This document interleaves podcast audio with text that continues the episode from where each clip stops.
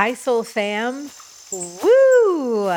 Get ready for a most healing, intriguing, real, and powerful conversation today on Ceremony Circle Podcast. I'm your host, shaman, and author Allison Charles.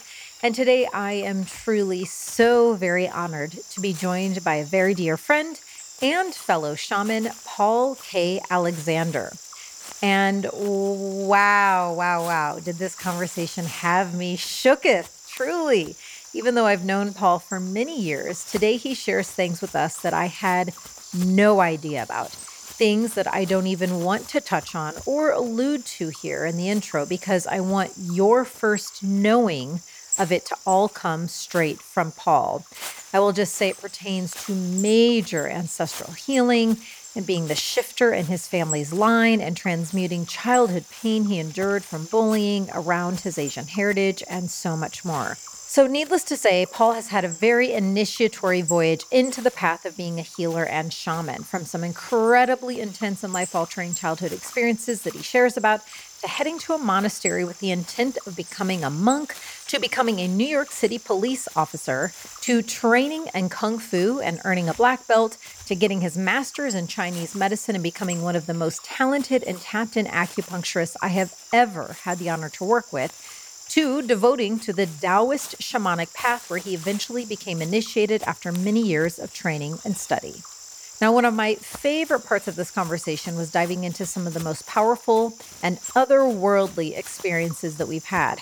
I'm talking removal of entities, working directly with Ascended Master Jesus, archangels, and other spiritual guides.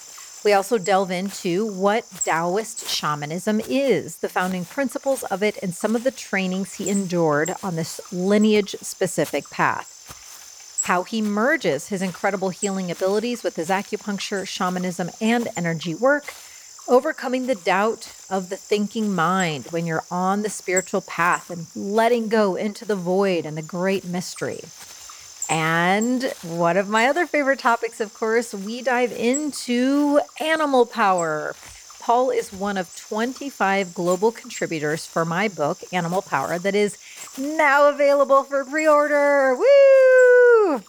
Inserting my own applause because, wow, it truly, writing this book was one of the most challenging, initiatory, and miraculous honoring voyages of my life by far.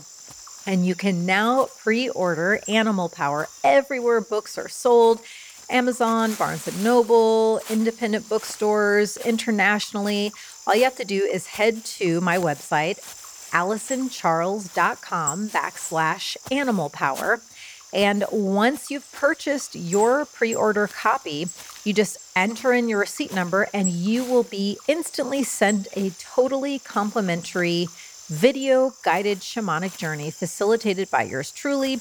And this journey will take you to meet, talk with, and receive blessings from the power animal who is most empowering your life right now. And of the 100 animals featured in my compendium book, the raven is the animal that Paul shares about. So you're going to hear about why this experience he had with Raven has helped him so immensely, especially on his shamanic path. And you know, at the end of every episode, we immerse you in a beautiful ritual or ceremonial practice. And the one Paul shares today is one that I am now inspired to do every morning at my altar because I was instantly aware of the power of it. I cannot stress the magnificent medicine in this episode enough. So light a candle if you have one and open yourself up to receive on this voyage in becoming fully you with Taoist shaman Paul K. Alexander. Okay, now I can officially look at you. I was trying to like you, you know wait for the true connection moment for for when we we are live and and here we are because you know you have such a special place in my heart, Paul. I mean, we've known each other for quite a number of years at this point. Yes. I don't know how many, but probably at least, I want to say at least six. I, that's just a, you know, I, I guess. I'm so in the moment, Allison, that I forget yesterday. So yeah, six works for me. We've known um, each I, other for six years. Yeah. You know, I, I, remember how excited I was when when you came to the office a few times, and just your presence is extraordinary. And it was before my shamanic initiation, and I just remember yelling, "There's a shaman here!" Was, no one got that but you, but I was so excited. I'm like, "Oh, my, we're cut from the same cloth." So yes, it's been a beautiful journey, and, and I'm so grateful that we're here in this moment now together. Yeah, and I and I do remember that and I had noted that you since the day we met have always been so honoring of me and that really stood out. And I don't know why, but especially anytime I meet a man that has that capability, in fact even just saying that right now I get a little bit emotional. You know, for some reason when I encounter a man who has the capabilities inside of themselves to really see me and fully respect and revere and honor who I am and the work that I've done to be in this place of embodiment, it just carries with it a very special energy. So I wanted to thank you for you have done that since the day I met you.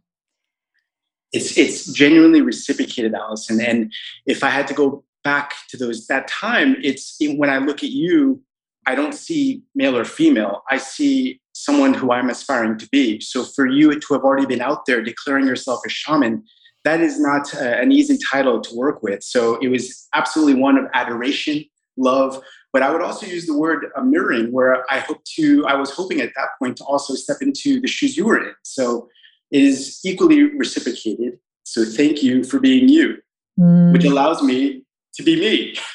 ah, yes, yes, yes. Perfect way to put it.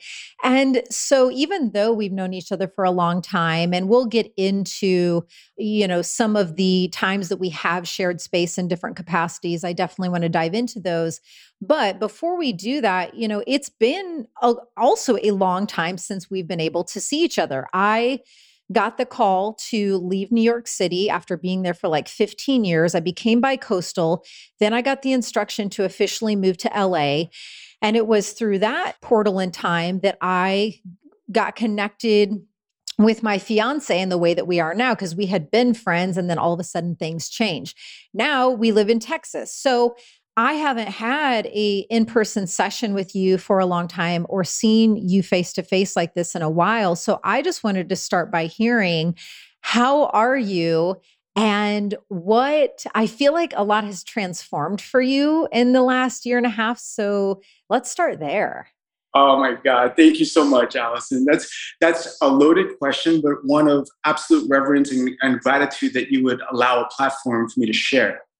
Yes, for all of us, right? This has been a wild last year and a half. When shutdown happened, of course, panic came in and I was wondering how I'm going to sustain a practice because in person sessions were no longer allowed in New York City. So I ended up giving my place up in Brooklyn and I went home to my family of origin. I ended up living with my parents for a while. Where was that? They're in Rockland County. They're right outside of the city. And it was the home I grew up in since I was eight years old. So I remember, I think it was Ram Dass who said, if you think you're enlightened, go back home and spend a week with your family of origin and reevaluate that statement. so it really it opened up the floodgates of some deep healing and if uh, you would allow me to just process a little bit and hold some space for me as i do so what it involved was a lot of memories of my upbringing. And what that entailed, without going too much into detail, was severe abuse. I moved up to this area, Rockland County, when I was eight, and I was the only one of the only Asian Americans in that area. So I first encountered the word chink at that age, right? So at, I think it was in second grade, and it involved a lot of uh, fist fights, a lot of bullying, things like that. So it created this kind of rambunctious kid inside me. And all the while, I had two parents who were pediatricians of all things. And they could not really accept, they come from a culture, a Thai Asiatic culture that was very much disciplined and authoritative inclined, right? So anytime I acted out of that paradigm, I was hit. And when I say hit, it began first and foremost with a few hits. And as the years progressed, it became um, very abusive, where almost on a daily basis, I was getting, um, I guess the word could be tortured for a good 20 to 30 minutes. And that provoked a lot of uh, fear inside of me. And I held those, those um, memories inside for many years. So, this return home as we can call it, was this opportunity to revisit it, right? Because my parents are no longer the parents that did that to me. They're, they are who they are now. We have our separate journeys, but they kind of came together now. And it's been one of, I think, redemption for them and one of deep healing for me. Wow. Thank you so much for sharing that so much potent medicine in that share. And I'm curious, before you even got in your car to head back to that childhood home, did you have an awareness of or an intention, you know, in going back to that location and to that home? Did you know that you would want to go to those next deeper layers of healing those places. And so, did you enter into the experience with that intention? And I'm also curious to the degree you feel comfortable sharing, you know, were there actual conversations held around what occurred when you were growing up? And how did some of that healing take place? Thank you again. There was not that intention. I was pretty much experiencing that spiritual word of surrender. I had to move back out of necessity. And the way things unfolded is exactly what needed to happen. The dialogue, the invitation to speak to my parents uh, about what happened, that is very much on the forefront of the to do list. That needs to happen as part of my healing as well as I believe theirs so I'm grateful that you're going to bring that up because those are very wise, gentle suggestions that that should that needs to happen. Mm-hmm. So how long were you there? So I was there until uh, 18, and then I went off to college. I went to uh, Berkeley first. Okay. And then I just I had my life experiences. So this is this was my first time. I'm 45 now, so probably 25 years later. Wow. Yeah, that proverbial journey home. Right. And so when you went back to the house during the time of COVID, how long did you go back for? So I was alternating between uh, staying there and staying at my girlfriend's. So I was staying there maybe four days out of the week and three days not. And I'm actually continuing to do that because it doesn't feel complete yet. Mm. Interesting. Wow, this is all so beautiful. I'm just taking it in as you're sharing. And so, can you reveal to us during the time that you've already spent with them, how did one of those threads of healing reveal? It, can you give us one example of how some of this shift took place for you? Yeah, and if if I may, I'm going to go a little bit deep. So I hope you nor the audience gets a little bit too uh, upset about this but it's part of the human experience. And I, I just want to kind of preface it that in my journey, one thing I will not allow myself to go into, and I, I hope always hope to take my clients into this role, is not the role of victim. I, I never want to play the role of, of victim because I believe that everything happens exactly as it's meant to, even the things that are very difficult to contend with. But to answer your question, it came back in the form of flashbacks where in conversations with my mom and dad, I would suddenly get a memory of what happened. And these are deep childhood abuse situations that were buried in my consciousness. And one quite visceral memory I had was one time, uh, I believe it was one of the last times, I think I was 12 years old, I had shut my car door too loud. That was uh, not of my father's approval. So he came out of the car and um, choked me unconscious, and then smashed my head into the concrete, mm. and then hmm. choked me unconscious again. And soon after that, about a week after that, I attempted suicide. And what it involved was me stepping off uh, a stairs that I had. I put a rope around my neck and I stepped off and I blacked out. And the only thing that I remember is in that moment of unconsciousness, a male figure picking me up and then placing me down and just feeling a lot of light around my body. So these are one some of the memories that have resurfaced in this last year. Wow. Um, to deepen that a little bit more, and thank you again for holding space, Allison.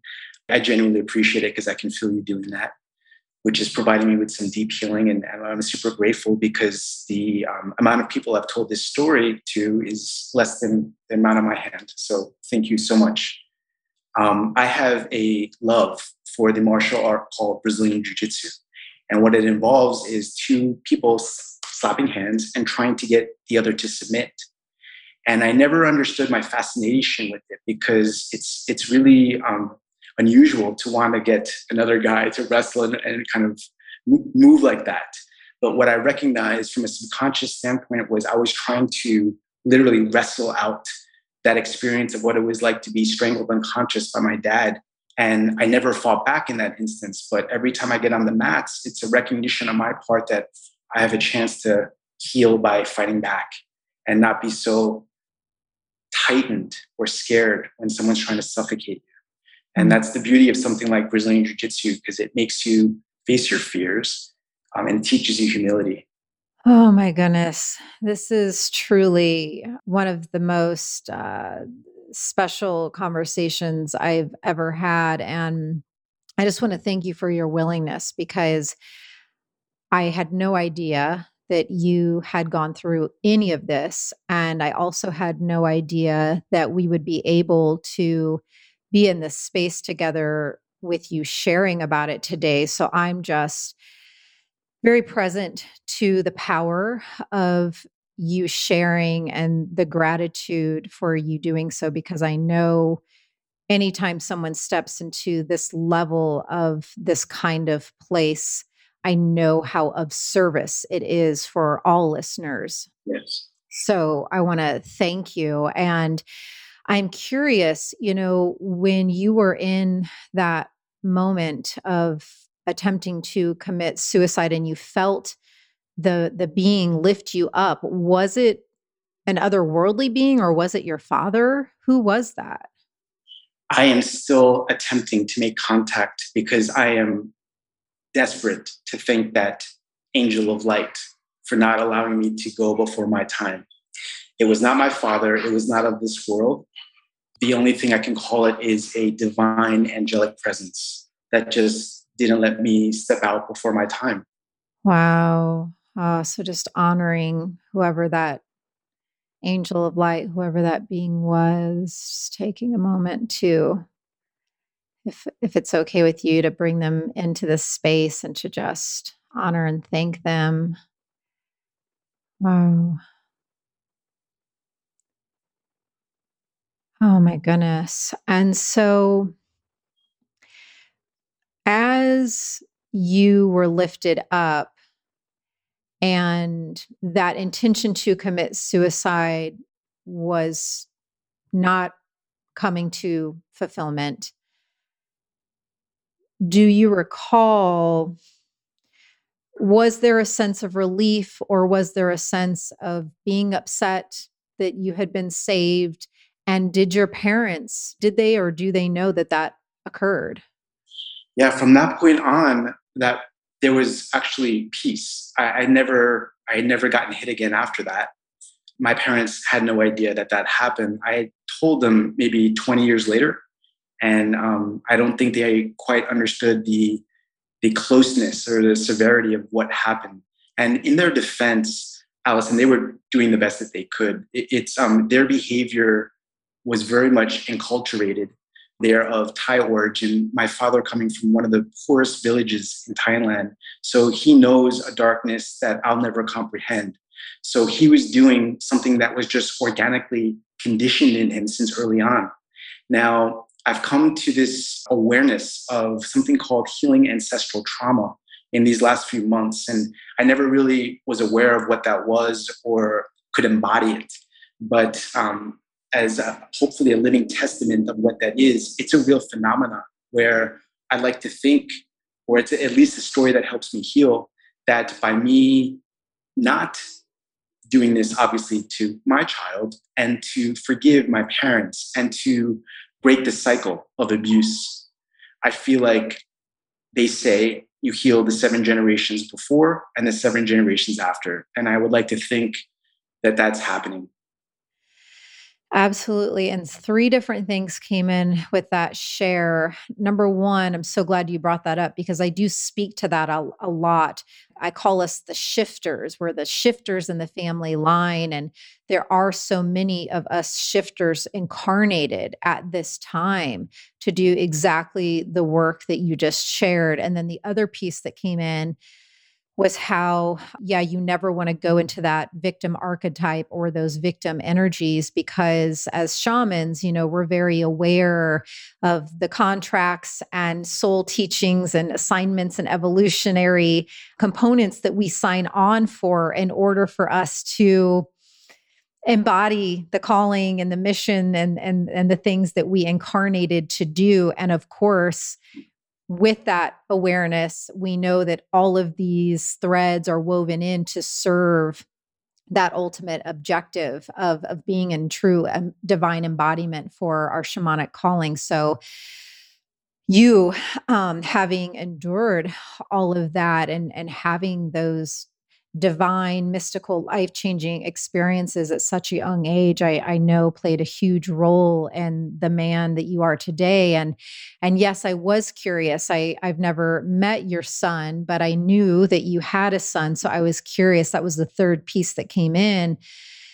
Is did you become a father before or after you were spiritually awakened and how did you navigate that, I would guess if I were in your shoes, I would probably have a bit of fear that those ways that were of your ancestry were maybe ingrained in me. And how do I ensure that they just don't pour out, even if I don't want them to pour out? How did you navigate that? I knew at the age of eight that I was going to have a son. I can very clearly remember getting a toy and I, I just for whatever reason said no i'm gonna not open this one. I'm gonna save it for my son. This is at eight years old when i'm prepubescent. It just was a, an inner knowing. So when i was gifted with my son his name is sage uh, almost 13 years ago yes of course the, the trepidation and the concern and the fear that i would replay what was done to me was there in the beginning but i believe strongly that uh, sage and i have um, we go way back so he's uh, his journey here so far has been really light oriented and such a an easy ordeal. So I was never challenged in the way that I challenged my parents. So with Sage, it's been a pretty effortless journey because of the being he is. Yes. Yes. Okay. So there, has been really no hiccups or really tests of, of um, trying to keep my cool. He's just very easy to have as a son. Hmm. And so was there like do you classify that moment where you had a massive divine intervention to save your life um, when you were attempting to commit suicide? Do you look at that as the moment you had a spiritual awakening or did you have another moment later in life that led you over into the shamanic path? How how has that functioned for you so before that experience where i attempted suicide i was oftentimes visited by the other worlds, and it was it was a, a, a common occurrence where, for instance, in my backyard, I would see a man in bearskin, and I had no. He looked like a caveman to me. I had no idea who he was. I later would find out that he was uh, a guardian for, of mine, uh, specifically a berserker. This, these were the uh, the warrior shaman of Norse uh, mythology. So I would also be visited as I was sleeping by just energy standing next to me. And oftentimes I would, off people, see their aura and their energies. And once I took that action to end my life, that stopped. That all stopped. So it kind of like turned the off switch to those, um, I would call psychic abilities. And it was when I resumed a martial art called Goju-Ryu. And in that, it's an ancient martial art you learn these things called katas, which are prearranged movements. And specific to the way I was taught, they create mandalas and sacred geometric uh, designs as you move. So it began to open up memories of those abilities. And I would um, oftentimes speak to my teacher about this, and for him, it was a common occurrence. But for my parents, who were of the intellectual mind, they were still practicing physicians at the time, it was nonsensical. So I went to college, I was still having semi experiences now, and I was going to be a monk. I went to Thailand with the, the intention that I'm going to enter the monastery. And my parents brought me to the head abbot. And I was so excited because I was confident that as I began to share my experiences with the abbot of seeing the other realms, he would validate my experiences in front of my parents, saying I'm not uh, I'm not out there, and, and what I'm seeing is true. And instead, we had a whole audience uh, of my family around, uh, of fellow monks and the abbot, and I began to share my experiences of connecting to the other realms. And in front of everyone, he said that everything that I was witnessing was fake, it was an illusion, and it was only of my mind. And I felt my heart at that moment crumble because I was truly hoping for validation from someone that at least my parents would would uh, respect. So I didn't become a monk, and I guess those abilities to see, those psychic abilities, they shut down again. And instead, 9 11 happened shortly after, and I became a police officer. That was one of my questions. I was like, did I dream that up? It's on my list. I was to ask you if you were a cop before. I'm like, where did I get that? Did I dream this or was that true? It was true. It was true, right? So right after 9/11, I was um, heartbroken about what happened, and I didn't know what to do. I felt like I needed to do something, so um, I applied to the military, the fire department, and the NYPD. And the first to to respond was the NYPD, and I, I became a police officer. And um, that was quite the experience and heartbreaking also to say the least but nowhere near what my soul was calling me to do. So after a short while about a almost two and a half year endeavor i decided to quit the department and i moved back to san francisco. And that's where i was exposed to acupuncture. And that's when i began the journey home the real journey home. I am just so fascinated. And I'm also so grateful that it, in all the years I knew you, we actually didn't have these conversations yet because in real time, I am just so shook in the best of ways. I'm shook right now. Like learning your passageways and like, it's like this vision of you like ping ponging back and forth between like the spiritual and otherworldly and psychicness and shamanic, then back into like the earthly and the more combative or like not combative, but you know, it's like um the more uh, physical and you know the martial arts and and being a police officer and then you'll you know then you go to a monastery. I mean it's just like the this back and forth voyage just makes knowing who you are today and what you embody today all the more astounding because you have had to work through and step through and transcend I, so many layers of various resistances. The fact that somehow your soul was strong enough to keep coming back alive inside of you to get your attention over and over again, despite these really strong encounters to perhaps debilitate you, it's very inspiring. Thank you, Allison, so much. Wow. Yeah. Oh my gosh. And so, can, can I uh, tangent just a little bit? Yeah. Um, so, acupuncture was the beginning of the journey home. And I went to Pacific College of Oriental Medicine and I graduated in 2009. And I still hadn't had what you call the spiritual awakening yet. It was still under the radar. I would get every now and then glimpses of, um, I would see ghosts. I definitely always saw aura, but not the, um, the awakening process that you're referring to just yet, right? But what was really cool in my experience as a novice acupuncturist is people would come in with all sorts of musculoskeletal complaints. And as I began to work on them, those issues, if we call them that, began to resolve naturally, spontaneously within me. Meaning, if someone came in with knee pain and I worked on their knee, I had knee pain. My knee pain went away. If I started helping someone through their back pain and I helped alleviate their pain, my back pain went away. And, and so I found this really mystical correlation of what it was to help another person. And then I began to extend it out beyond the scope of musculoskeletal. I asked myself if I could help, truly help them holistically from all perspectives mind, body, and soul, mind, body, and spirit what would happen. And it was the same phenomena where I began to open heartedly help someone.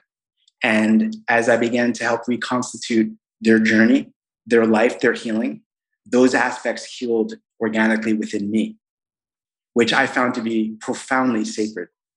And in this last share with you, where I'm having flashbacks of beatings and abuse of what I went through, the clients that I've been seeing now for over 10, 12 years have began to just, again, organically begin to share with me their stories of abuse. Now, I never even let them know what I was going through. But there's something to be said about vibration and energy that when I begin to resonate at a certain frequency, it invites the person I'm sitting with to do the same. So now I'm working with people with deep trauma, right? We're working together. And as they begin to heal, I'm beginning to heal again, right? So it's this beautiful, mystical recognition that we are all one. Mm, yes, aho, amen to to that for sure. And two things. I'm curious I would guess you were able to witness within yourself how far you have evolved and be witness to all the years of deep work that you've put in in observing when the flashbacks would happen how you could navigate and be in relationship to those. So I'm curious if you could give an example of like when the flashback came up for you, how you were able to be with it, speak to it, work with that in that moment. And I'm also curious did you get guided to any particular location within this town to also like revisit or work your way through like i don't know if you went to the school where you encountered some things so i'm curious about that too. It's i feel I feel like at this point in my journey i'm very much always guided and it's it's very natural at this point. So to pinpoint one specific thing that's not it that's not how i kind of get my uh, guiding guiding forces. I have the blessing of having one of the most magical teachers probably on this planet for me. Um, his name is Master Jeffrey Yuen, and he's one of the most sought after teachers in Chinese medicine. But what most people don't know, or a lot of people don't know, is he's actually an 88th generation Taoist priest. So he comes from a long line of Taoist masters and teachings. So when I go through these healing crises, he's someone I can always return to as uh, a guiding force of healing and light for me. I've also been incredibly blessed to have found what some call a twin flame, my other half. And um, she's just my earth, my rock, and my stability when I'm going through my healing crises. And what you said before, it's yes, I think I've humbly stated, cultivated the knowingness that when I'm in that this process, it is worthwhile sitting in it and allowing the emotions and the fire to consume me so that it can be released and healed. So I've got a few different tools to rely on when the flashbacks come. Mm. Oh my goodness. I'm just tuning in to the current, the river, and where to flow with you next. I think let's go back to the acupuncture because I know you ended up getting your your masters, right? You have you have your master's degree in Chinese medicine along with a, a bunch of other trainings and certificates, but I think it's so cool how when I got the downloads after meeting you to then start to have some session work with you, it it was so powerful for me for a lot of different reasons, but your merging of the acupuncture, with the energy healing, with the shamanism and specifically the Taoist form of shamanism that you're initiated in. So I know there's a lot to unpack within that trifecta orb,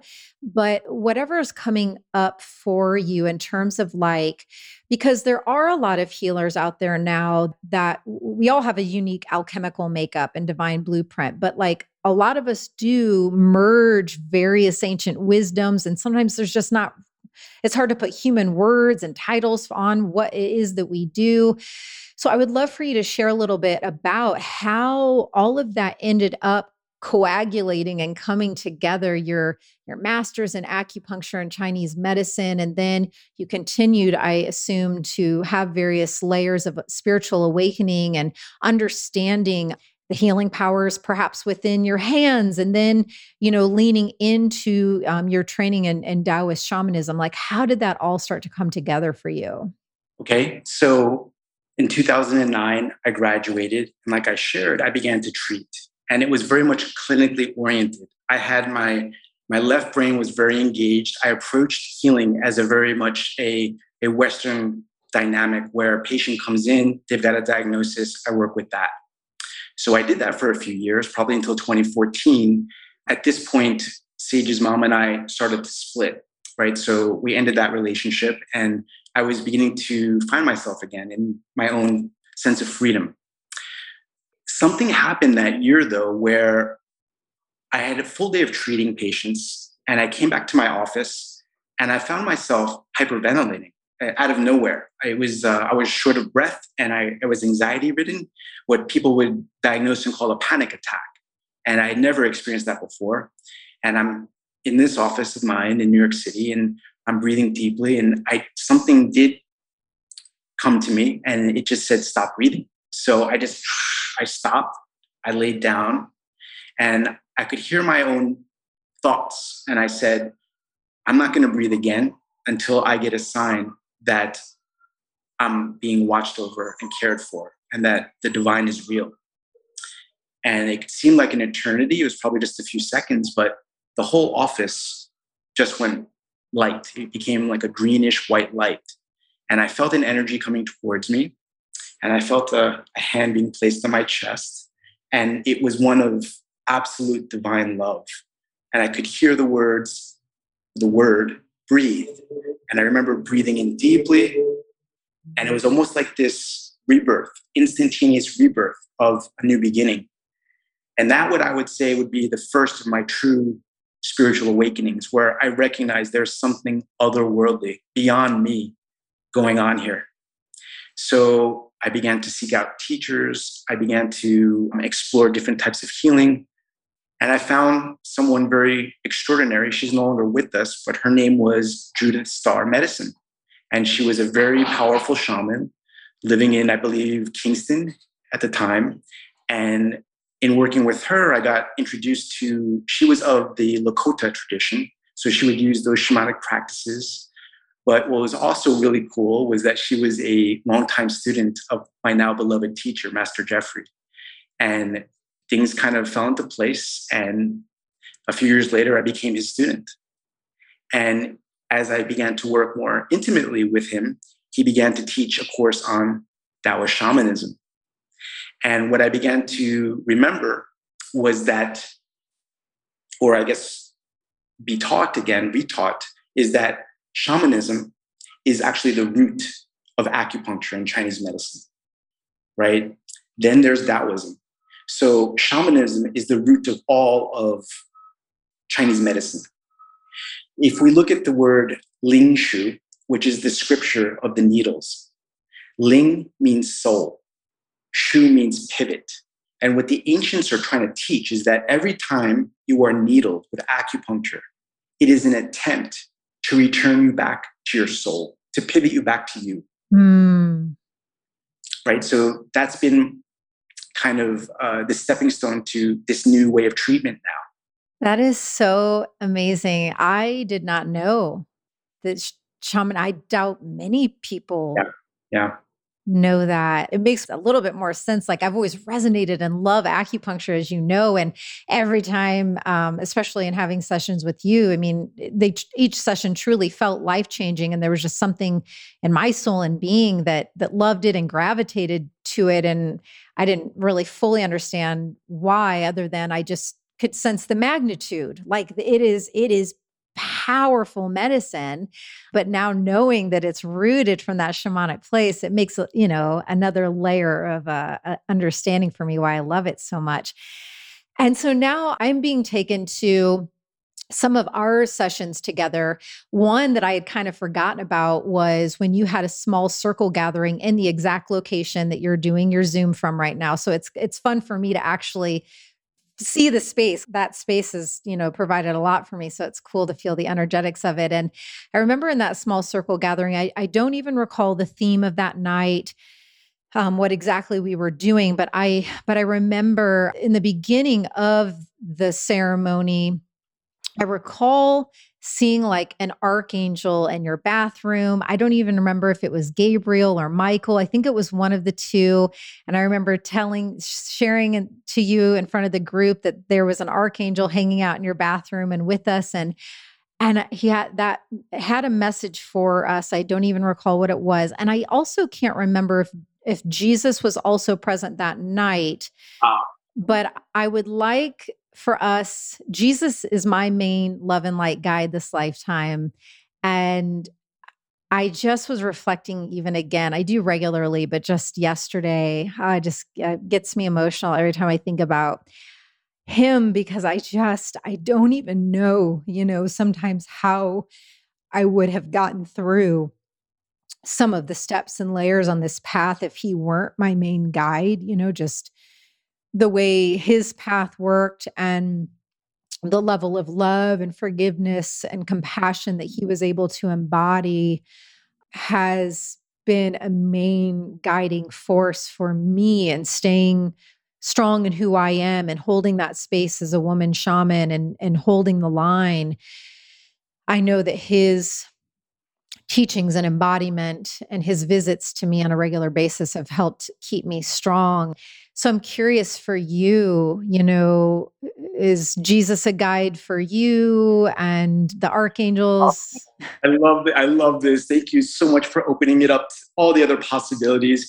You're truly inviting me and the audience to get out of our our heads, specifically our left brain. And these phenomena, yeah, they exist what what you and I were experiencing when you came over during one of the ceremonies we had, I loved it because when I shared that instance where I was having the panic attack, what came to me, who came to me, was what they would call the Archangel Raphael. And you know, I was raised in the um, Asiatic Buddhist tradition, so I have no idea. I had no idea what that energy was like. But all I can say it was divine love, like you say, acceptance and forgiveness so that was my first experience with the Archangel Raphael. And yes, you did acknowledge both Archangel Michael and Raphael, who I actually work a lot with now. They were with us. And I was so like incredibly happy that you sensed that. Jesus, oh, Allison, it's um, a quick story, if I may. It must have been a few months after my initiation to Taoist shamanism. I was bitten by a brown recluse spider. Okay. I was bitten at the back of my right knee right in the center. Now, that is a very powerful nexus of energy in Chinese medicine. The point is known as UB40. Okay, we'll get into that in a second, but the sucker, the brown recluse spider, bit me in the back of the knee there. And after a few hours, it became acutely necrotic. I thought I was going to lose my leg. And as I think you might anticipate, I have a massive aversion towards Western medicine. And it's it's not because of Western medicine, it's because of the, the familial background of, of experience I had with two pediatricians, right? So I don't really have too much faith in that modality just yet. I'm hoping things will change, but I refuse to go to the hospital. And my, my twin flame's name, her name is Natalie, and she's actually a very gifted shaman. She's a natural born healer. And she encouraged me to go to the hospital. And when she recognized I wouldn't, she asked me to lay down and she performed ceremony over me. Mm-hmm. It must have been uh, five hours. I was, at this point, I was delirious with high fever. I must have been 104. And when I say my leg was necrotic, there's photos. I'm, I kid you not. I thought I was going to lose my leg. It, the whole thing was just blistered up and beginning to rot. And in Natalie's prayers over me, I was visited with what first was a bright golden light. And all I could feel was just love and healing and forgiveness and redemption. And in an instant, Allison, my fever broke, my leg fully healed. And I didn't see the face, but I knew it was Jesus. And the interpretation, there was no language, but the inner knowing that I got is he said, You need to know what a miracle is. And I came out of my state and I looked at Natalie, and Natalie had this big smile. Natalie's from Syria, so she's from that ancient land. And she too had many Christ uh, encounters. And uh, oh, it was just such a beautiful, spontaneous healing. And I do now embody and know what spontaneous healing is. And I've had the privilege of being the channel to allow that to happen.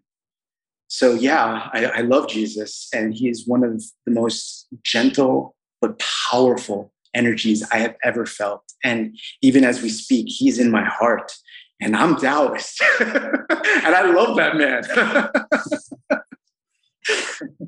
so good. What what a powerful story to share. Wow. I mean, and it's just one example of infinite possibilities that can occur when you walk the hero's journey, the shamanic path specifically, like these different initiations and experiences we endure so that we can know and be embodied with whatever that type of medicine is that we need to be of service with. We have to experience it and know it and embody it first. And so that story is just one example of how the divine can work in such astounding, surprising, unexpected ways in order for us to be that particular thing. And so that message coming in for you of, of you you need to know what a miracle is or what was the Yes, you need to know what a miracle is. Oh my gosh. Well, I got to experience that firsthand and it was powerful. Wow. And I'd love to, you know, now that we're in this space of, you know, these stories and occurrences that you and I know are so real. They're just as real as me looking at this glass of water on the table here. And and I know a lot of the people listening are of that same knowingness too. But yet, they are the kind of stories that can come across as far fetched or um, hard to believe to the human logical or egoic mind. And so I'd love if there's even one or two other examples we could get into. This one's, you know, a much lighter example, but I remember one session I had with you. I I had this awareness one day. I was like, "Oh my gosh, I've got this like this being. I, I could tell that I had this creature inside of me. And once it became clear that this being was there, I remember I wrote an email to you trying to explain. I was like, okay, so number one, I need to get a session scheduled. This is why. And I remember it was pretty long, me trying to explain it's living in like my left trap area and it's not a knot. I can tell that it's a being. And you, I, you responded right away. You were like, oh, yeah, this sounds like a such and such. And I can't remember the word. And I hope you remember. And then I came in and we sat and talked before I got on the acupuncture table. And I remember I remember when you were working on me, you were using like particular tools. And when it finally got released, you're like, yes, I got it. Damn, I'm good at what I do. And you're like, I don't mean to sound, you know, I, I don't mean to sound, you know, um, arrogant, but, but God, I'm good. And I was like, no, you are good. And it was just this whole funny experience. And I remember as you were like excavating and coaxing it out, you know, I didn't, I never felt fear because I could tell that this little gobliny creature, it wasn't trying to be mean or nasty or like, it, I just could feel it was mischievous. Ah, yes. You know, and it, because even that morning, once we had gotten the session scheduled, that day leading up to me arriving at your place, it went dormant.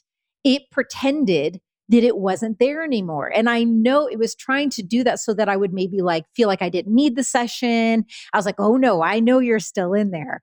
And so, what from your side, what was going on and what was this little mischievous goblin? yes, you're, you're referring to what we call the Yao. Y-A-O, Yao. And it's um, they are sneaky, mischievous little entities, energies, not quite harmful. So in the Taoist traditions, they were they're categorized as one of the, the lower realm entities. So they're not demons, they're not ghosts, they're not even human. It's more like this, think of it as like dwarfish or fairyish kind of energy that likes to get into one's psyche, uh, the Greek word being soul, and kind of manipulate it so the person makes a little bit of erratic decisions, which aren't always ideal for the individual. And the naughtiness that, that results afterwards, this entity feeds off that energy. Mm. So what first off i just want to say allison just because i know you and i love the fact that you're a shaman i would never I, I do a lot of these energy clearings off of people and i never let them know right? They come in and they're they've got some serious stuff on them and i clear them. So and to the listener i would never say yes i got it. It's only because you being you that i was comfortable enough to share that. And i love that you brought that up but i did get it. And what's really cool is um this amazing brown recluse spider that bit me in the back of my leg it merged with me. So I understood its medicine, right? So if you look at the, the brown recluse spider, it's four times or three times more deadly than the rattlesnake venom, right? So more potent. So that, there's a vibration there. And I, because I merged with it, it's in me. I have an, a signature there of what that's like. So when I'm working with these energies, I use that medicine to kind of bite or ensnare these energies I work with to clear the energy because they don't belong. Now, that being said, as a practicing Taoist shaman, we never judge these things as good or bad. They're just there, right? They're part of our process of evolution and healing. And it's quite actually symbiotic where we both benefit. So if it deviates you, it, you're meant to have a certain experience as a result of that. Even if it's classified as naughty or unideal, you're meant to have a certain experience and it's meant to have an experience through you.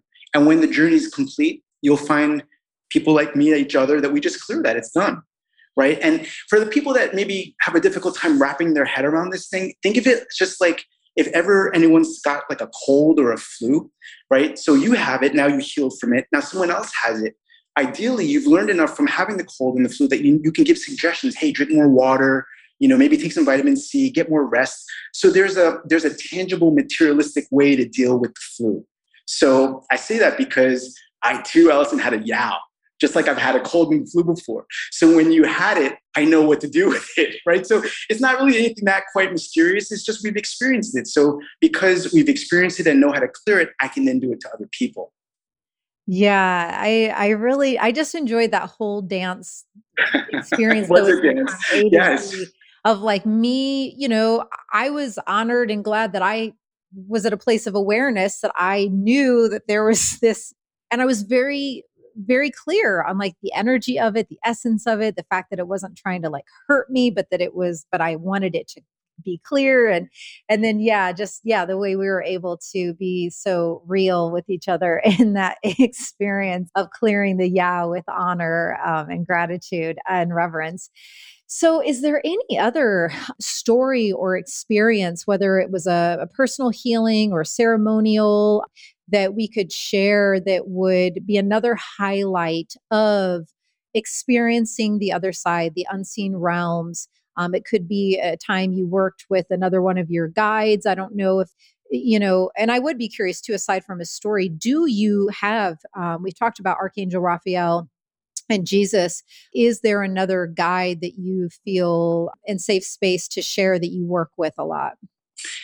Again, thank you, Allison. Beautiful questions and, and very out of the box. I don't get asked this a lot, right? So, um, yes, a guide that I feel strong resonance and deep love and connection for is Odin.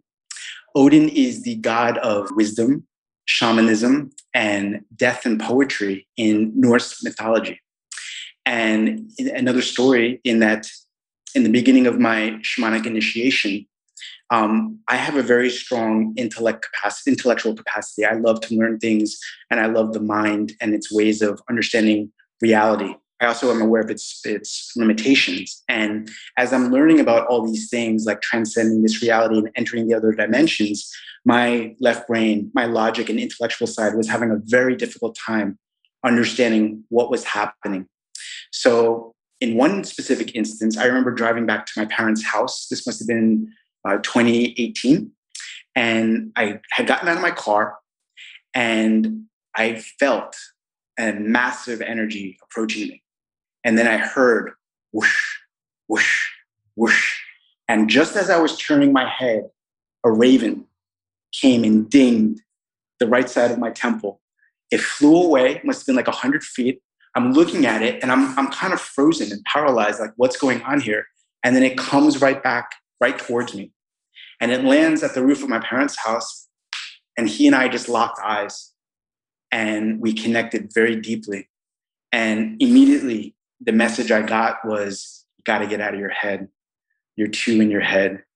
And he brushed off on the right side, right? So I think it was a message of getting to the right side, the nonsensical, the math, the mystery and the magic, right? So I was connecting with Raven since then, and he kind of showed me my connection with Odin and how uh, I was what's called a berserker, which is a, a warrior shaman in a past life. Mm. Um, it first came to me in a symbol in a dream where I was seeing what's called the Valknut. It's three triangles together. And um, Odin has actually appeared to me several times. Once when I was asleep in my room and he appeared on a horse. I had no idea who this was with this spirit. And I'm not talking about like the comic Marvel comic book version. I'm talking about the actual Odin. And it was quite the profound experience. And he's got such a beautiful energy, but it's it's very intense. Mm-hmm. He doesn't really hold my hand as I walk through the fire. He just kind of observes with his one eye. Mm-hmm. And is a mm. constant reminder to me to sometimes embrace the darkness right? To go inside and to really understand and accept and love the things that are hidden within us. So that's one of the guides that I, I really just love so much. And then a lot of times when I'm in session with clients, their guides show up and mm-hmm. it's mm. this beautiful merge. I'll share to the person, this is who I'm seeing. And they're like, oh my God, it's this person. I, I didn't know like that person, you could see this person. I learned from that person's guide. Mm. That is so good. And before we talk a little bit more about Raven, is there any other um, story or example of otherworldly experiences you feel compelled to share about, or do you feel pretty complete in that portal of things? I mean, Allison, I can go on and on, and I love that you're giving me permission because you know it's like my healing journey. This, these were all suppressed, and I, I'd never had a chance because out of fear of ridicule, that I would be the charlatan or the the witch that needs to be burned. And so there's so many. So I, rather than going into the the other stories, a few more for sure, but I just would love the audience to know that these things, they're part of our reality if we're open enough to experience them. They're always available. I have an amazing video of, of my teacher. During the shutdown, my teacher, Master Jeffrey, would lecture in my office. And one specific instance, um, someone that was recording his video captured a fairy spirit circling over one of the crystals over my desk. And it circled for at least eight seconds, then goes right into the crystal. So we have I guess, evidence of otherworldly phenomena happening. And it's always available for us. I do want to say that just this last week, I had this amazing experience where I was I was in the woods in, in uh, Great Barrington, Massachusetts, and Natalie and I were walking, and I just felt I felt something. I didn't know what it was, and I just I put my hand up like this, and she she stopped walking, and after about a minute, all of a sudden I, I began to hear, and then out of the brush comes this enormously beautiful black bear. And she and I lock eyes and we look and we connect.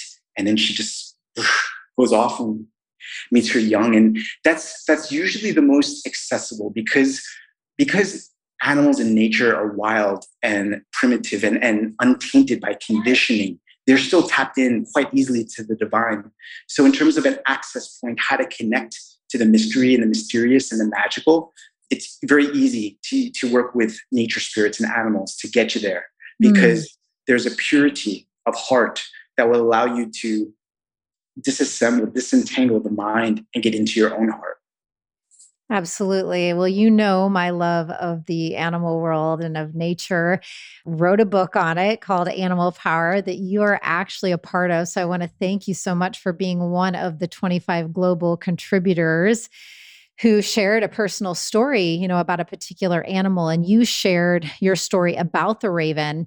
I don't know if you have it on your computer screen right now. I do. If you have it, I would love if you would be open to reading it. If you don't have it up, I can read it for you. I, I, think we shared that I am not savvy technologically. I don't have good uh, tech skills. So if you would please. Okay, great. So I'm going to read this is Paul's contribution to my Animal Power book, and he shares about his experience with the raven. So I will read this, and then um, you can share whatever came up for you as I read it. Okay. this is my first time actually sharing anything about the book. I haven't read anything from it. Like your story is the first time I'm talking about the book on Ceremony Circles. So thank you for this opportunity. I'm so excited. Okay. So these are Paul's words.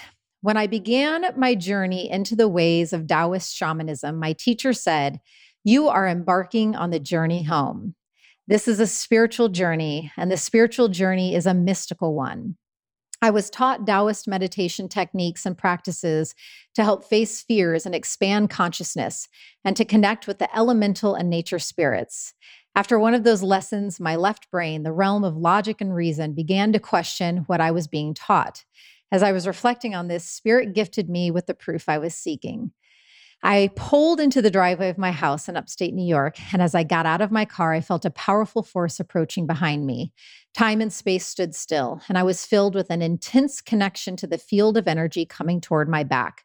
I couldn't physically move, but I could hear the flapping of powerful wings. It felt as if nothing else existed. Before I could turn to see what it was, the presence brushed its mighty wing across the right side of my head. It was a magnificent raven. The sacred creature flew past me, then turned around and headed right back toward me, landing on the roof of my house. My eyes filled with tears and my heart beat hard as we looked into each other's eyes and connected soul to soul.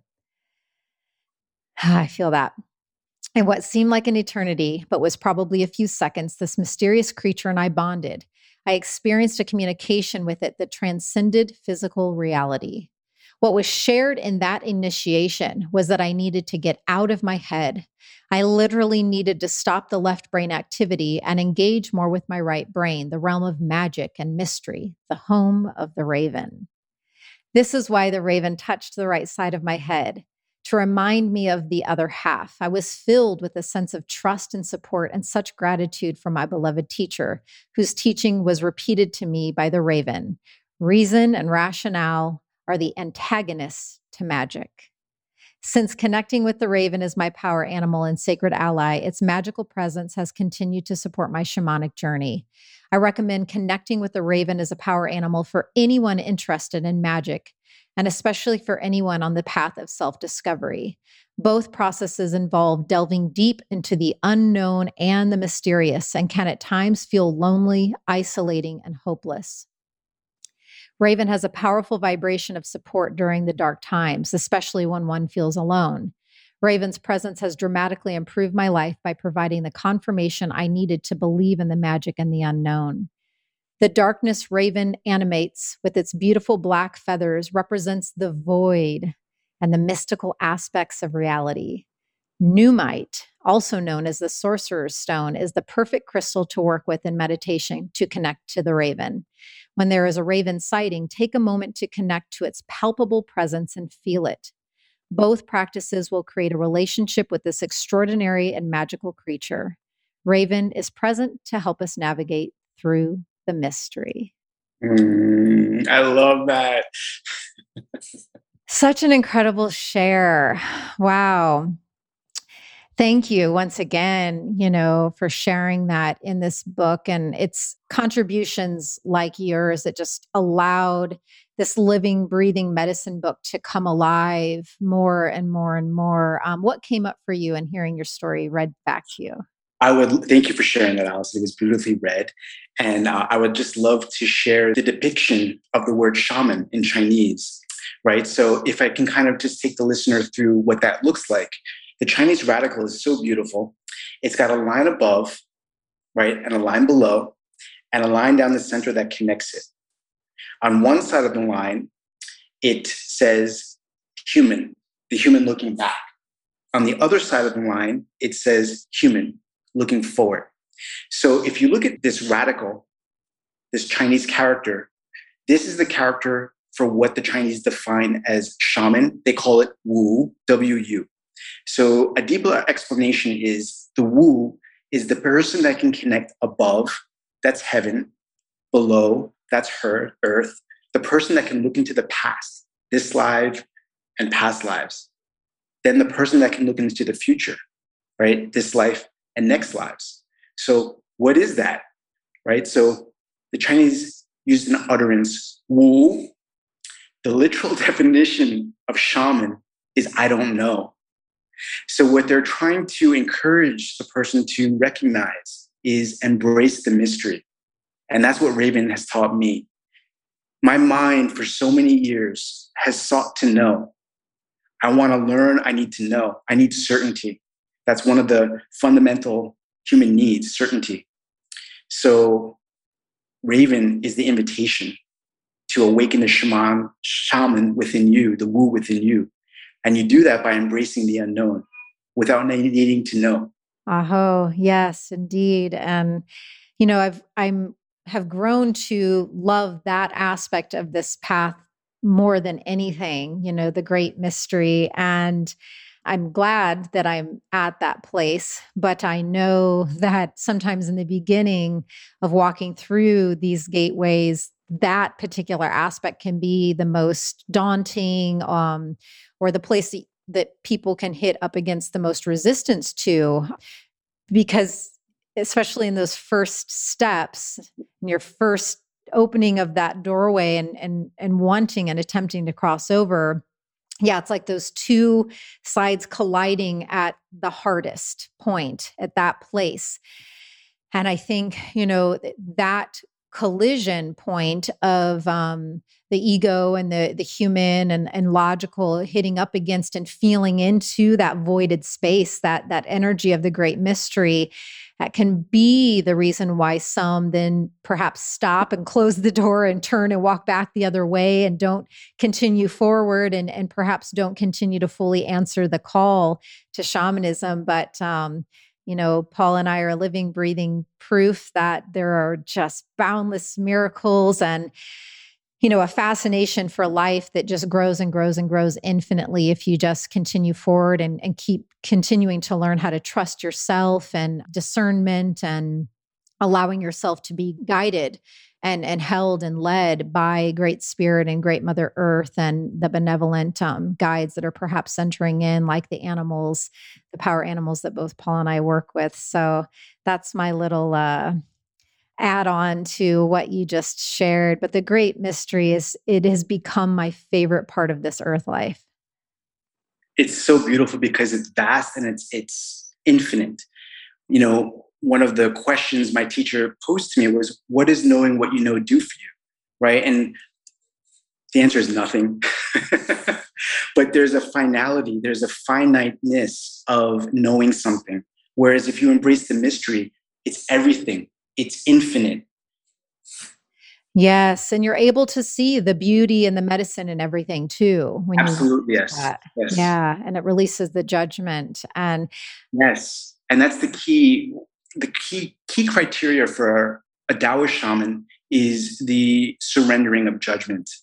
Because we live in the world of polarity, that's not easy to do. And because we are of the intellectual mind, also, we tend to judge everything.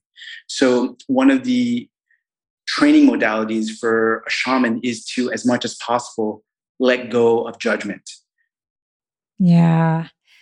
Yeah, so good. And I remember at one of my sessions with you, you drew the character of Wu on a yeah. piece of paper for me and you explained what you shared here and I had it up on my refrigerator in my place in Brooklyn for years. In fact, I'm sure it's in a box. I have yet Luke and I in moving to Texas, we bought a home that we're renovating. So we're not even in the home that we own yet.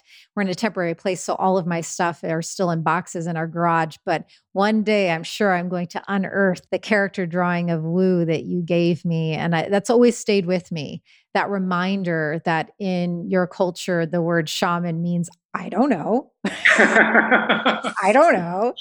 You know, that continuous exploration. So I would love, because listeners um, and myself included love to learn about various shamanic ways, and you are initiated in the Taoist tradition specifically. Um, you've already, you know, you've shared some of the guiding principles of of that that manner of of shamanism but i would love for you to share a little bit more like specific to the ways that you've been taught and trained and the ways that you are initiated. I'm sure they're very unique so i'll just let you take the floor but um yeah what is taoist shamanism? It's the attempt to be fully you right? So what i find so fascinating that if you look at the word ling in chinese uh, ling means soul so it depicts on the upper radical rain, clouds and rain coming down, which is the essence of life. And then it has three portals the Po, the Hun, and the Shen. Then beneath that is the radical for Wu, shaman. So what the ancients are trying to teach is that within every soul, within every human being, is the potential to be a shaman. So it's about being a guardian. From a Taoist worldview, they are seven dimensions. There's actually nine, two are not meant for human eyes. So, in that seven dimensions, there's three below. These are the nature spirits, the elementals, and then the Po dimension. The Po dimension is the realm of the ghosts. That's the lower realm of energies. We're in the fourth dimension. The human are the middle ground. We're the bridge between what's above now. There's three levels above us. There's what we call the Zhenren, these are the ascended masters, people that were human that have been able to transcend what it means to be human. And the way they did that was they didn't judge, they just mm-hmm. loved. Mm-hmm. Jesus is a prime example of this, mm-hmm. right? Mother Teresa, Buddha. Then above the Zhenren dimension are the realm of the angels, Raphael, Michael, and so forth. Above that is the mystery, heaven itself. So because humanity lies in the middle it is our responsibility to be the guardians for what's below earth and what's above heaven. So as we negotiate life, part of walking the path of a Taoist shaman is to always consider the trifecta of heaven, earth, and humanity. And we try and attempt to make things as flowy as possible. So sometimes non resistance is the best approach.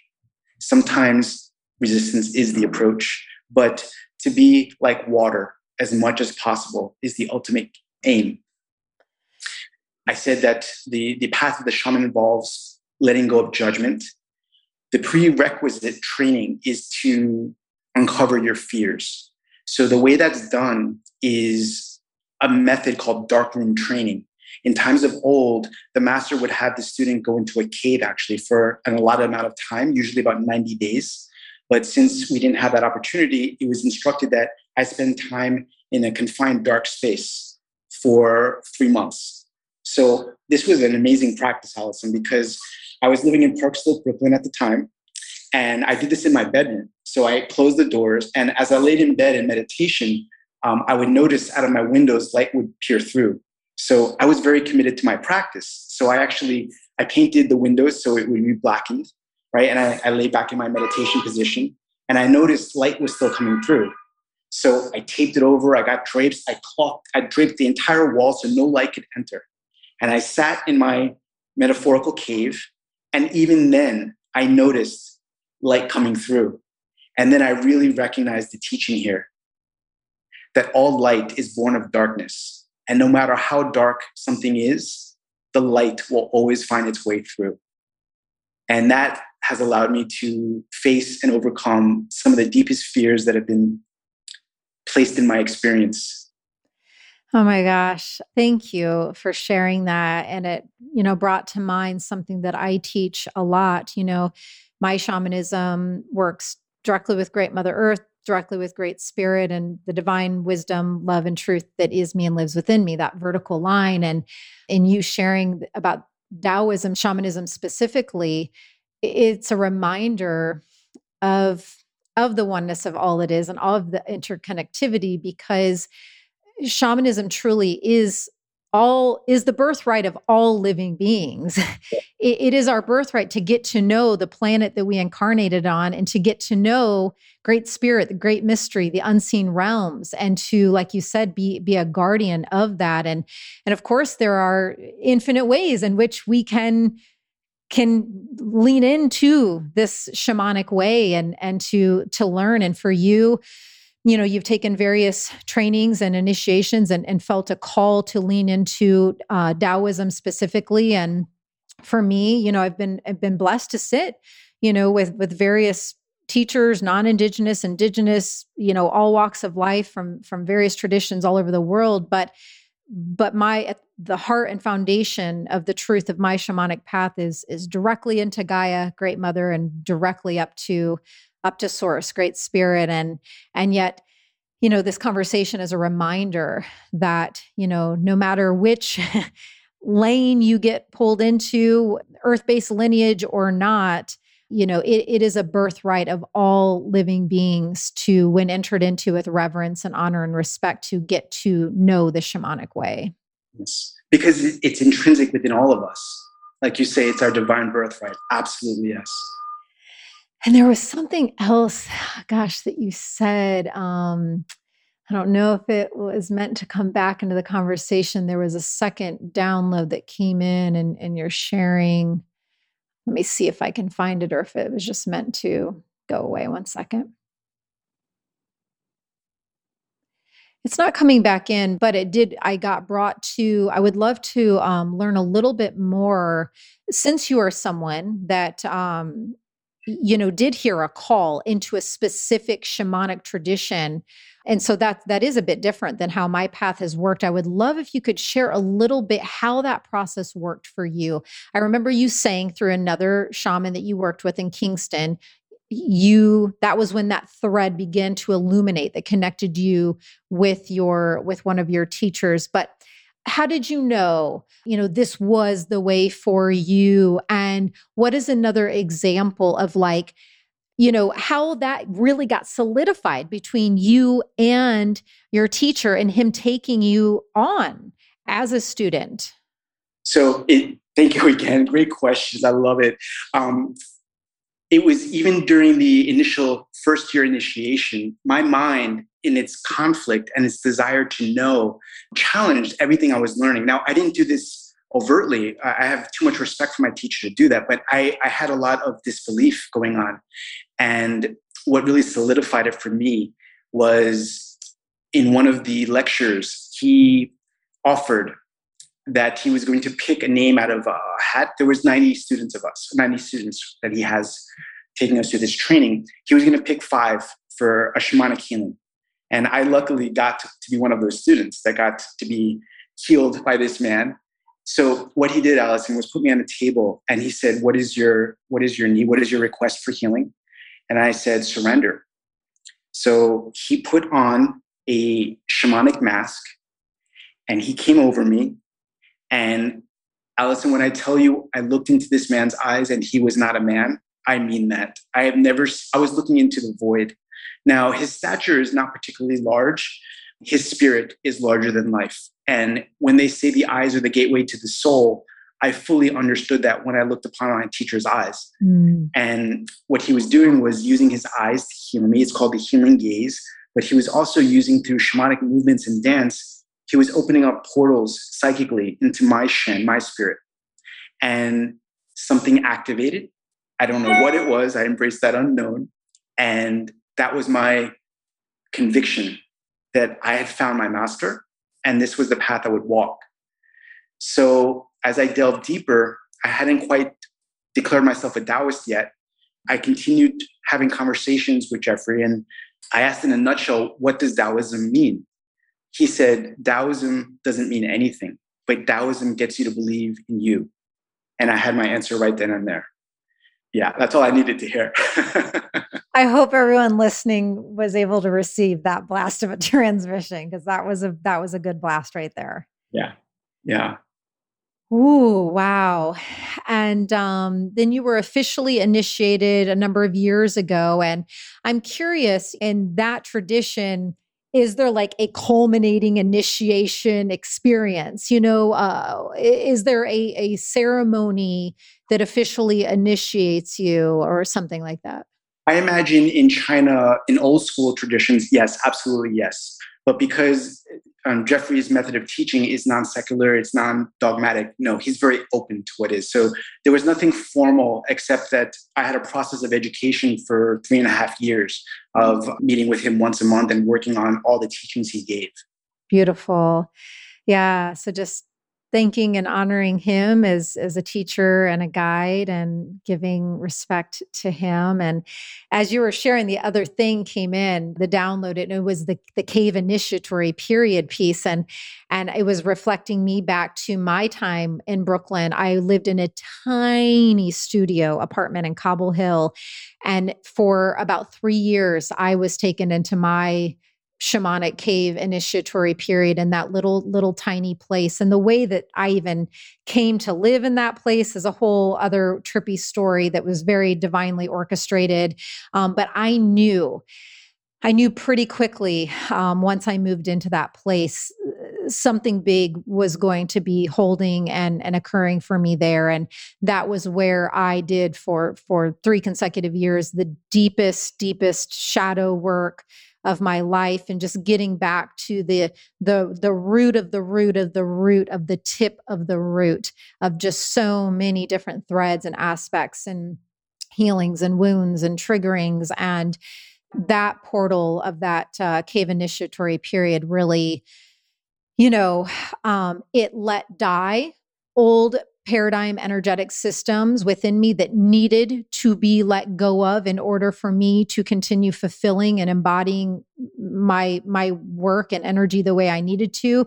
And of course we know with any death comes a birth and it allowed a, a new, completely new um, paradigm energetic system to be born within me. That uh, all these years later, I'm I'm still you know getting to know and uh, yeah. Anyways, it just it reflected me back on that time and what like that that was a, a must have time. Like I you I could not skip over that time. Yes. And I didn't know how long it would be. I didn't know how long it would go on for, but I I was fully committed and surrendered and devoted to it and it was a completely life-changing experience. Yeah.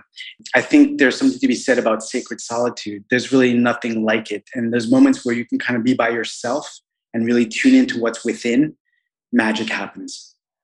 absolute, absolute magic. And it was from that time, you know, I could literally feel when that three year chapter was over, I could feel the energetics of that phase go behind me, get on my back, and push me out into the world again. Yes. And it was and and i was like oh okay we're entering into a new time and it was not long after that that i got my book deal that luke unexpectedly told me after being friends for four years that he had always been interested and would i be interested in something other than friends and all these other most glorious miraculous divine occurrences came into my life because of my devotion to that isolating period. Absolutely yes so good. Oh my God. I feel like I, you're a person I could have like an all day podcast with. Um, I think we've skimmed it to the surface right now. Barely, you know, it's like we could just go on and on. And I know we definitely absolutely need to get to the ceremonial portion, but I feel like there's something else I really wanted. Um, you know, I'm curious, like with your folks, with your parents, and maybe you I mean, I'm kind of sensing what the answer might be, but um, are they aware of what you know a devoted embodied integrity filled healer you are? Are they aware of the the shaman the shaman in you? Do they know what it is that you do now? I think they know without knowing. My conscious mind says no and i'm okay with that it's i've spent a lifetime seeking validation and acceptance from my parents and it's finally after 45 years on this planet where i don't need that anymore yeah. mm-hmm. got it I, I, I love it All right. So, yeah, I'm just, you know, uh, this was a totally organic flow, but I'm now like looking at my list of questions because, you know, there were a lot of good things on there. And I just want to make sure that I don't skip over anything. Is there anything before we get into your ceremony, just anything at all that's like bubbling up, percolating up inside of you that you feel is important to share at this time? I just where I'm at in my journey is facing fears because it's um it's this greatest restriction for us being free. So if I could invite and hopefully inspire the audience to face fears in whatever capacity they feel safe enough to do it. I know that's paradoxical, but facing your fears is one of the greatest liberation acts you can ever do. So, by example, I have this deep fear that I need to have a sit down with my my dad in particular and rehash all the things that happened and let him know who I am now as a man and look him in the eyes and say, I forgive you. What you did was not okay, but I forgive you. I'm afraid of doing that. But I make the declaration now to you and all the listeners that I'm going to do that because I'm afraid. So if I could inspire the listener, listeners, to do the same. If something comes along your path that provokes fear, please consider facing it. Mm-hmm. Just sitting with what you just shared for a moment.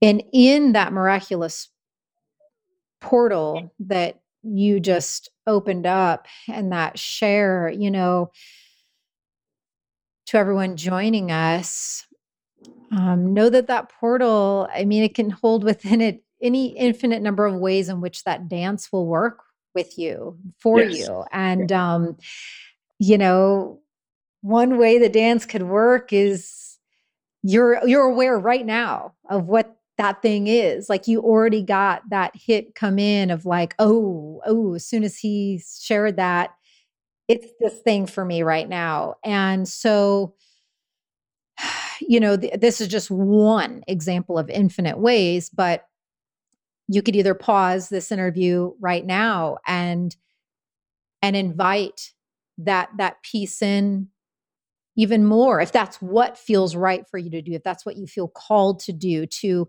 to continue this activation right now and and and leaning in a little bit more and and perhaps seeing feeling um, learning the texture, the essence of what that that piece is for you.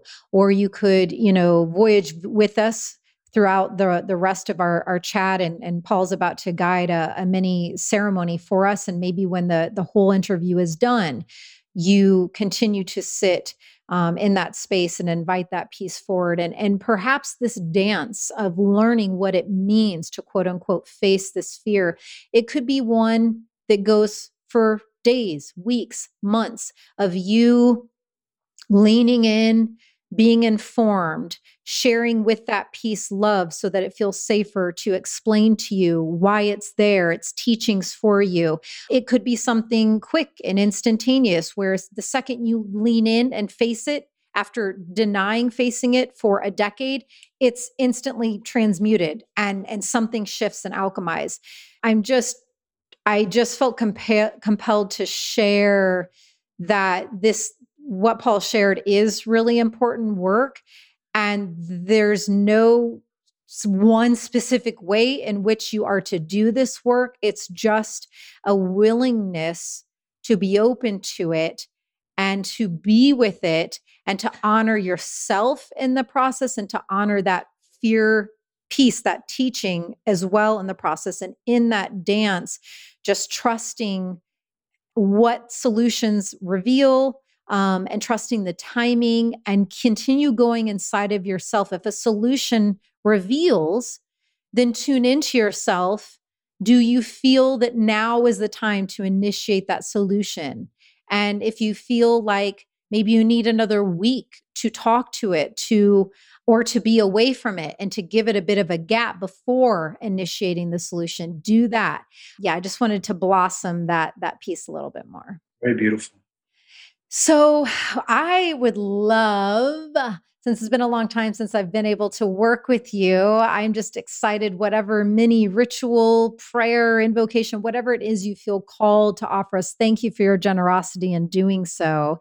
And um, just let us know what we need to do to be in receiving.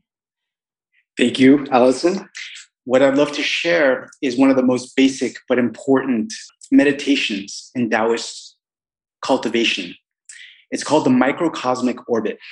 And what we're going to do is awaken our inner eye and traverse the two primary meridians. It's called the Ren and the Du that developed in utero. The Renmai is a pathway of energy that goes from the top, the crown of your head, down the center of your body, going down towards the genitals, past the coccyx, and up the spine. And it's an orbit. So, what we're going to do, I'm going to take the listeners through this orbit three times. And as we orbit, the key here is to feel the regions which I'm naming. Once we feel it, we're going to smile to the area and give it love. Okay, so it develops an intimate connection to the inner energetics of the body. So, all we need to do, I'm going to join us now, and we're just going to sit down with our eyes closed and take a moment to feel your eyes. Send love and a beautiful smile to your eyes. We're going to journey down a straight line towards the tip of our nose. Feel the tip of your nose. Send it a smile. Continuing down towards the lips the chin, then the throat. Smile towards your throat. Working our way down, connecting to our beautiful heart. Smile, send love to your heart. Feel its beautiful beat as you continue downwards towards the stomach and downward towards your belly button, your navel. Gently smile and send love to your navel. Continue down towards the genitals. Keep going towards the perineum till we hit the coccyx, the tailbone. Now we work our way up the spine. Bring your awareness to the area behind your navel. This is called Mingmen, the gate of destiny. Smile to your Mingmen, the area behind the navel. Working up the spine, the sacred ladder, go towards the back of your heart. Feel its beautiful beat and send love and a smile to the back of your heart.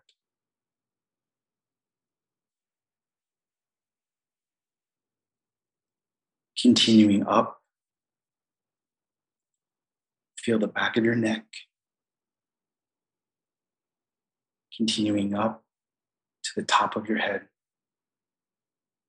Feel the top of your head as it expands upward, sending love and light and a smile to the top of your head.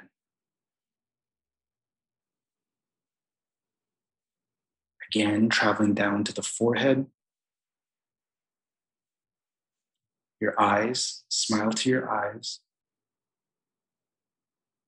Continuing down to the tip of your nose your lips, chin, throat. Smile and send love to your throat. Traveling down towards your beautiful heart.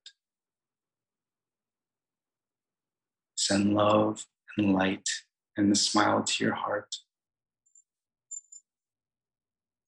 Feel its beat as you travel down Feel your stomach. Feel your navel. Smile and send love towards your navel. Heading down past the genitals, through the perineum, to the tailbone, and work our way up. Feel the area behind the navel Ming Men, the gate of destiny. Smile to this area and send it love and light. Working our way up, feel the back of your heart, sending it love and a smile. Continuing up the sacred ladder, past the shoulder blades, feel the back of your neck. Feel the difference between up here versus down there. Continuing up to the crown. Feel how light and bright this area is. Opening up the crown, sending love and light out. Returning for one more pass, feel your forehead. Feel the space between your eyes, yin tang. Smile to your eyes, sending it love. Continue down to the tip of your nose, past the lips, the chin, the throat. Smile to your throat.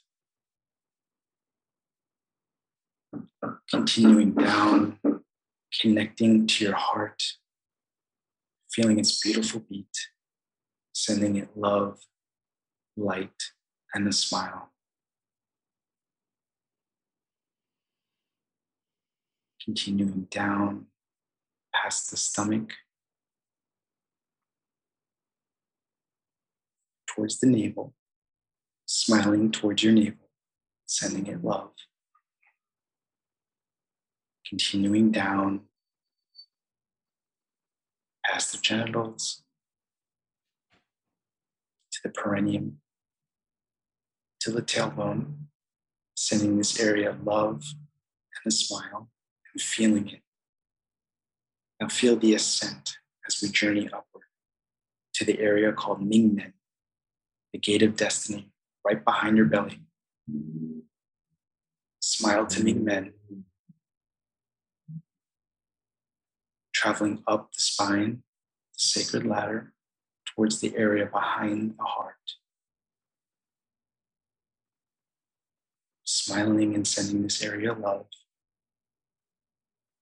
Continuing up past the shoulder blades. Feel the back of your neck, the back of your head, and then the top of your head, the crown. Bai Hui. Sending this area love, light, and expansion. Return to your forehead and then the eyes, smiling and sending your eyes love. Ending with three gentle breaths in the nose, out the nose.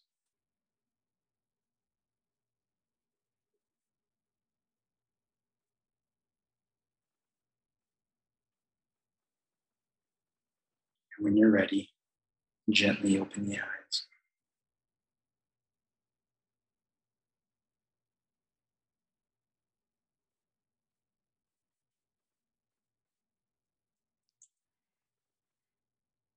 I liked it in there. that was so nice. I could have easily sat in that space for a very long time. I love that. I think I'll continue to do that practice each morning at my altar just in that you know uh, brief run of it i can already begin to understand you know the many layers. Yes. Yeah. There's a belief in taoism that there's deities in each of these organs. So as we smile we activate that energy. And um, you'll be pleasantly surprised as when you spend time connecting to these organs the God force within you will come online and have beautiful conversations. Wow, I love that. And as we were doing that, it brought to mind, you know, and, and we'll wrap in just a couple of minutes, but it kept coming to me, you know, that balance of um, inner knowing and and the importance of um, you know, going within and learning to trust ourselves, yet the value when you feel called to sit in ceremony or a certain immersion or going through a full initiatory training like you did had the balance of also being able to be taught you know different methods and, and practices and trainings that have perhaps been you know shared for hundreds or thousands of years. Yes and i think the trust is in resonance that everything that's meant for you will come your way. Yes, indeed. Indeed. Yes. And um, we'll end on just like a little bit of a silly light note, but I was curious. Um, I know in Chinese medicine or traditions, like the seasons mean different things. And as we're sitting kind of in the heart of summer, we just recently had the solstice, and your episode will definitely be out during this summer time. I wondered if you could share with us like what summer means or the energetics of now. It's a beautiful time. Summer is associated to the fire element. So it's also associated to your heart and small intestine. So it's all about happiness and love and joy. It's about spontaneity. it's about uh, purification from an alchemical tradition. It's about transformation. It's about change. Um, it's about movement, right? So now is the time to get things going, move, so that we can reap a harvest for the fall time. Fire, in terms of power animals is also about the phoenix, right? So it's about this mythological power animal that is burned by its fire, but then is reborn again. So it's about rebirth. Beautiful, perfect. And I always share in all the show notes and on my Instagram posts how people can connect with you and find you. But if you also just want to let folks know if they're like, oh my gosh, like I really want to work with this guy, as I'm sure some are, how can they find you and how how are you offering services right now?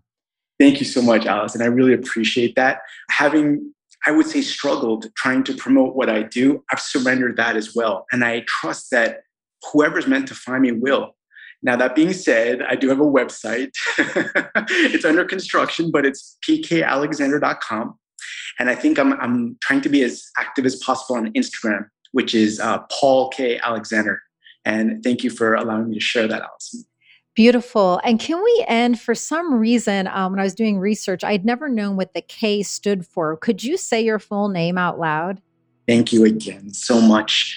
I was born into this world, Apipon Kemawekasit.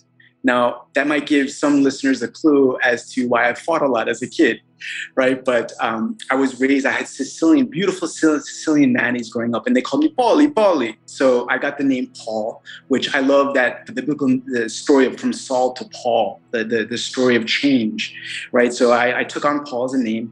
Kemawekasit was the name that actually the monk who at the time when he became an abbot he was the one that told me how everything was in my head. He gave that name to my father. It means Kemawekasit means one who has achieved peace and tranquility. So i'm not quite willing to give up that name because it's something i strive for so i kept it as a middle name. And so that my son wouldn't have to endure some of the teasings that i did i changed when he was born i changed my last name to alexander Alexander is from the Greek Alexandros, which means protector of humanity. And I do my absolute best, whether I wore the hat as a police officer or now a, a shamanic healer, uh, I do my best to serve humanity. So mm-hmm. thank you for letting me tell about my name. Of course. Yeah, I felt really called to do that. So thank you so much, dear brother. I love you and respect you so much. And I'm so grateful for your generosity today. Thank you. The feeling is mutual. I love you and thank you. Woo! What a powerful voyage that was. It is just my greatest honor. It brings me so much joy and activates and lights up my soul to be able to sit with these incredible, embodied, true spiritual masters and leaders from all over the world. I ask that you please, if you feel called, continue to support them and their work in whatever way that feels aligned for you please go to my website where all the show notes are listed www.allysoncharles.com. That's www.allysoncharles.com so that you can access their direct links to their website and social media platforms and additional information about them. And remember, what makes Ceremony Circles so unique is that at the end of every single episode, as you just experienced, we immerse in a powerful ceremony, ritual, invocation, prayer, spiritual song, some sort of activation that the guest feels called to offer on that day. So listen to your intuition. If at any point moving forward you feel called to come back and re immerse in this guided ceremonial experience, do so. Because I guarantee every single time you experience it, you will receive a new medicine transmission, a new awareness, a new awakening aspect within your soul. It has been an honor voyaging with you. Please keep the Ceremony Circle community vibes growing and activating. Find me on Instagram at I am Allyson Charles. And let me know how you enjoyed this episode. Let me know how you are creating your own sacred ceremony circle space Tag those in your soul fam who are immersing in the ceremony circle episodes and experiences with you. And let's unite in the next episode coming out next week so we can continue to activate the consciousness energies of planet Earth and the universes. This podcast is for information and entertainment purposes only, and my intention is not to provide medical advice or diagnosis. You should always consult a health professional before making drastic changes to your diet or lifestyle.